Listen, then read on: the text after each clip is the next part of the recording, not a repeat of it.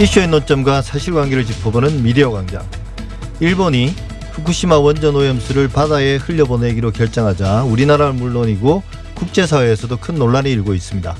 일본 정부는 오염수를 배출하기 전에 대부분의 방사성 물질을 제거하고 또 처리되지 않은 삼중수소는 바닷물로 희석해 농도를 낮출 것이기 때문에 문제가 없다는 입장이지만 우리나라를 포함한 중국, 대만 등 인접국은 물론이고 일본 내에서도 반발이 상당합니다. 사안이 굉장히 심각한데요. 후쿠시마 원전 오염수 뭐가 문제인지 또 언론이 주목했던 쟁점들을 중심으로 한번 이야기 나눠보겠습니다. 시민 방사능 감시센터의 최경숙 간사 모셨습니다. 어서 오십시오. 네, 안녕하십니까? 예. 방사능 오염수, 어, 원전 오염수라고도 부르는데요. 지난 2011년이죠. 후쿠시마 원전 사고 이후로 지금까지 누적된 양이 한 125만 톤이라고 하는데요. 이게 일본이 자랑하는 그 도쿄돔을 가득 채울 정도의 양이라고 그렇게 보도가 되더라고요. 일단 오염수가 뭔가요? 어, 후쿠시마 원전 사고 당시 그 해결료 봉이 녹아내리면서 건물 잔해와 함께 녹아내려 있습니다. 그런데 해결료 봉은 지금 계속 고온 상태로 그 온도가 올라가면 다시 폭발을 일으킬 수 있기 때문에 그걸 식혀주기 위해서 냉각수를 퍼붓고 예. 있고요. 또 뿐만이 아니라 지하수나 빗물들이 유입되면서 그 녹아내리는 해결료와 만나면 방사성 물질들이 물에 녹아들게 되고 그것이 바로 방사능 오염수가 됩니다. 예. 그러니까 냉각을 하기 위해서 계속 이제 물을 넣을 수밖에 없는데 네네. 그걸 이제 교체를 하는 건가요? 교체를 하면서 그 물이 쌓이는 건가요? 그 물을 지금 현재 대부 그 그걸 녹아내린 해결료를 대불이라고 하거든요. 그 대불이 상태를 계속 시키기 위해서 부으면 그 옛날에 성곽을 둘러싸고 있는 해치 아시죠? 예, 예. 그런 것처럼 벽을 쌓아서 오염수를 일단 가둡니다. 그래서 그것을 퍼 올려서 다핵종 제거 설비라고 하는 알프스 일명 많이 들어보셨을 텐데 예. 그런 기계 설비를 통해서 방사성 물질을 1차로 제거한 뒤 저장 탱크에 보관을 합니다. 그것이 지금 방사능 오염수 120만 톤의 실체입니다. 예. 네. 그럼 이걸 한꺼번에 다 방류하겠다는 건가요? 아니요, 그렇지는 못하고요. 지금 125만 톤의 70%의 기준치 이상 일본 정부가 이제 방류를 할 수 있다고 정한 기준치가 있거든요. 그 예. 기준치 이상의 방사성 물질들이 있기 때문에 다시 한번 정화를 하고 물로 희석해서 농도를 낮춘 뒤 버리겠다고 하고 있습니다. 예. 그런 의미에서 이걸 오염수가 아니라 처리수라고 이야기를 하더라고요. 일본 정부에서는. 네네. 이게 방금 말씀하신 알프스 네. 이거로 방사성 물질을 제거하고 또 희석하고 네. 삼중수의 농도도 좀 낮추기 때문에 그래서 인체에 문제가 되지 않는다. 네. 근데 진짜 문제가 되지 않나요? 좀 그게 항상 믿을 수가 없어요. 그런 말들을. 일단 문제가 되고요. 예. 그 처리수라는 말이 굉장히 정치적인 용어인데 마치 예. 처리수라고 하니까 정말 과학적인 어떤 절차를 거쳐서 깨끗해진 것 같지만 아까 말씀드린 것처럼 70%에서 방사성 물질이 고 잔류하고 있단 말이죠. 그건 그 정화가 된 게 아니죠, 사실은. 예. 그냥 방사능 오염수라고 불러야 하는 것이고요. 당연히 방사능성 물질들은 1급 발암 물질입니다. 예를 들면 그 종류 삼중 수소도 그렇고 많이 들어보셨겠지만 예. 스트론튬 90, 세슘 137 같은 것들이 근육이나 뼈에 축적돼서 골수암, 백혈병, 심장마비를 일으키는 1급 발암물질이기 때문에 그것들이 또 그냥 만약에 우리 몸에 들어왔다 배출되는 게 아니라 생물학적 농축들을 일으키거든요. 그래서 당연히 위험합니다. 예. 네. 이게 사람들이 이 부분에 대해서 되게 그 혼란스러워하는 게 네. 예를 들면 일본이 오염수 방류를 이제 결정한 다음 날 네. 그러니까 계속 어 이것밖에 방법이 없다라고 이제 분위기 조성을 계속 해왔잖아요 일본 네네. 정부가 근데 실질적으로 이제 결정한 그 다음 날 우리나라 주요 종합 일간지들이 이걸 이제 일면 머리 기사로 보도를 했거든요. 네네. 근데 대부분 일본의 오염수 방류가 방류가 이제 무책임하다. 네. 이런 비판적인 보도가 많았지, 많았습니다만 몇몇 언론 대표로 이제 조선일보 같은 경우는 뉘앙스가 조금 달랐어요.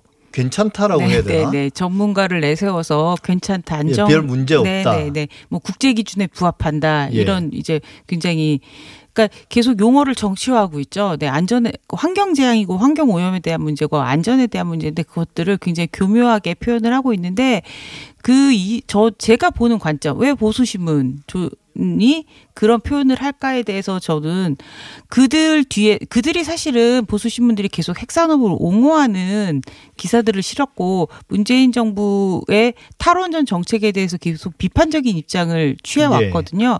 그런데 핵사고가 일어났을 경우에 지금 벌어지는 여러 가지 문제점, 방사능 오염에 관한 것들이 부각이 되고 시민들의 머릿속에 그것이 각인된다면 결국 자신들이 옹호하는 핵산업까지도 위협을 받을 수 있다고 생각하고 또 그런 탈원전 정책이 힘을 받을까 봐 사실은 그걸 두려워한다고 생각합니다. 예. 사실 탈원전 에 대한 국민에 대한 어떤 지지도가 높은 이유는 결국 이런 사고 위험 때문이잖아요. 네, 오염. 그렇죠. 네. 근데 이제 그거를 최소화시키고 또 별것 아닌 걸로 만들어야만 네, 네, 네. 원전 산업이 계속 유지가 될 수 있는 건데요. 네. 그럼 일단 팩트 체크를 한번 해보죠. 네. 일단 우리가 후쿠시마에서 이제 방류를 하면 결국 이게 해류를 따라, 돌고 돌아서 어, 인접국으로 퍼질 거고 뭐 전 세계로 퍼질 거라는 이런 말도 있는데 우리나라 해안에 영향을 미치는 건 언제쯤 얼마나 미칠까요?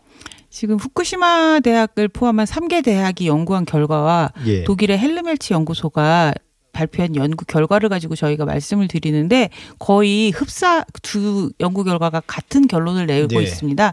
해류에 따라서 사실은 태평양은 한 7년, 6, 7년 정도 걸, 걸려서 한 바퀴를 돌아서 일본으로 돌아오는데 일부 해류가 바로 우리나라로 오면서 제주도에는 200일 정도, 동해안은 네. 1년 만에 도달한 걸로 나타났습니다. 아 그렇게 그, 빨리요? 네, 네. 그래서 정말 그 연구 결, 연구자들조차도 놀랬던 그런 얘기거든요. 그러니까 예. 지금 만약에 다시 버려진다면 같은 결과가 날 것이고 지금 언론에 많이 보도되었던 삼중수소 같은 경우엔 물과 결합해서 분류가 분리가 되지 않거든요. 그래서 더 빨리 도달할 수 있다는 연구 결과도 있습니다. 예. 그렇다 보니까 이제 사실 어민들이 가장 분노하고 위협을 느끼는 건데요.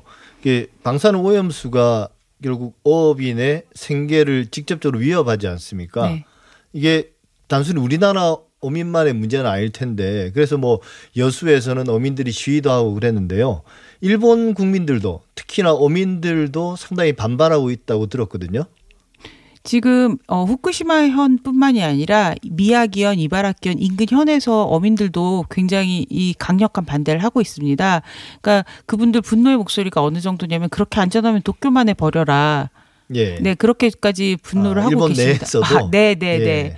안전하면 왜 도쿄만 해버리지? 후쿠시마 우리 그리고 지금 사실 일본 정부가 계속 얘기하는 풍문 피해라는 게 있는데 그 풍문 피해를 실질적으로 입어서 사실 어업이 굉장히 괴멸된 상태거든요. 풍문 피해라는 네. 게 뭔가요? 어. 그러니까 일본에서는 그것에 대해서 법적으로도 인정하고 굉장히 중요하게 생각을 한다고 하는데 소문이 나쁘게 나서 예. 경제적인 피해를 입는 걸 그렇게 풍문 피해라고 표현을 하더라고요. 아, 그러니까 네. 뭐 후쿠시마 지역에 오염됐기 때문에 그쪽 지역에 뭐 해산물 같은 네. 걸 먹을 수 없다. 네, 팔리지 않거든요. 그렇, 네, 시장에 당연히. 내놔도. 예. 그러니까 지금 어민들이 겨우 10년 지나서 조금 이제 인식이 좋아져서 이제 우리가 물고기 잡아서 팔 수 있는데 다시 버린다면 우리 죽으라는 거냐 뭐 이런 표현을 하고 계시더라고요. 예. 근데 일본이 이제 오염수 방류에 대한 시도 이게 처음은 아니고 그동안 계속 그 이야기를 해왔지 않습니까? 네네. 근데 이거 외에는 방법이 없나요? 아닙니다. 방법이 있습니다. 지금 사실은 후쿠시마 원전 부지 안에 저장 예. 탱크를 더 지을 공간이 있고요.